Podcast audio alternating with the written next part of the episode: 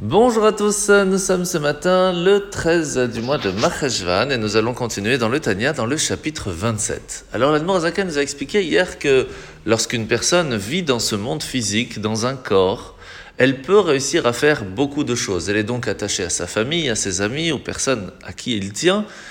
Mais lorsque la personne part de ce monde, l'âme se détache du corps. Et c'est là que, à l'inverse de ce qu'on pourrait penser, l'âme n'aura plus cette limite du corps et va donc pouvoir agir avec plus de liberté.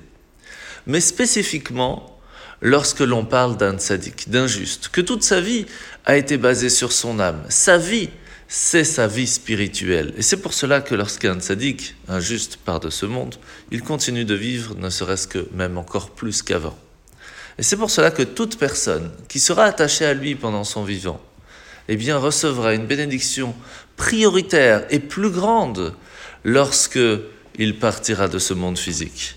Parce que son âme continuera de donner ses forces, de donner ses bénédictions. Et même encore plus, car c'est un petit peu comme on plantait quelque chose, et puis à un certain moment, cela va pousser.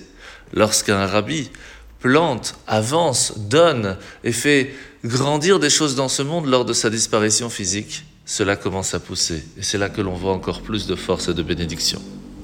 La mitzvah de ce matin, c'est la mitzvah négative numéro 133. C'est l'interdiction à quelqu'un qui n'est pas Cohen de manger de la trouma. Mitzvah négative numéro 134, même une personne qui travaille chez un Cohen ne pourra pas non plus manger de la trouma.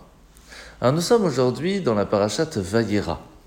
Nous allons voir la méchanceté de Sodome et de Gomorre Sodome et Amora en hébreu, qui était telle qu'elle ne pouvait rien faire au, point où Hachem a pris la décision de tout détruire. Ce qui est intéressant, c'est que nous allons voir en fin de compte, jusque-là, deux fois où Dieu va être obligé de tout détruire. La première avec le déluge et la deuxième avec Sodome et Gomorre. À la différence de la tour de Babel, qui même s'ils vont être punis, cela ne sera pas du tout la même punition. Pourquoi? Le problème dans le déluge, c'est que les gens s'entretuaient et s'entrevolaient. Tout appartenait à tout le monde, aucune règle, et cela n'est pas possible pour un monde.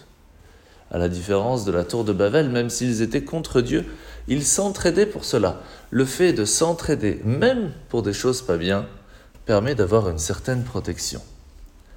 Mais Sodome et Gomorre, c'était à l'extrême inverse.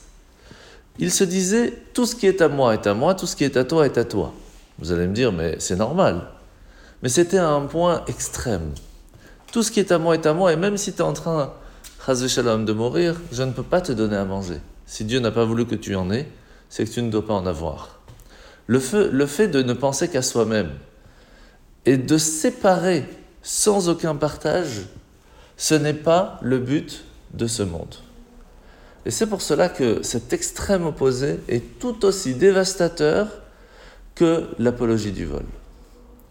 De là, nous apprenons que de façon générale, les extrêmes ne sont pas bons, du tout. Et c'est pour cela que la punition de Sodome et Gomorre a été si grave.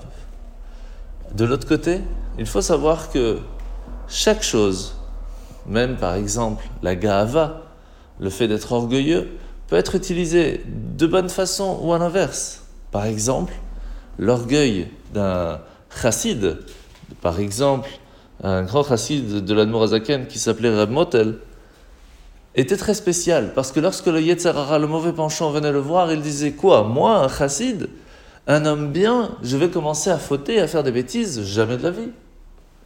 De là, nous apprenons que tout peut être utilisé pour le bien.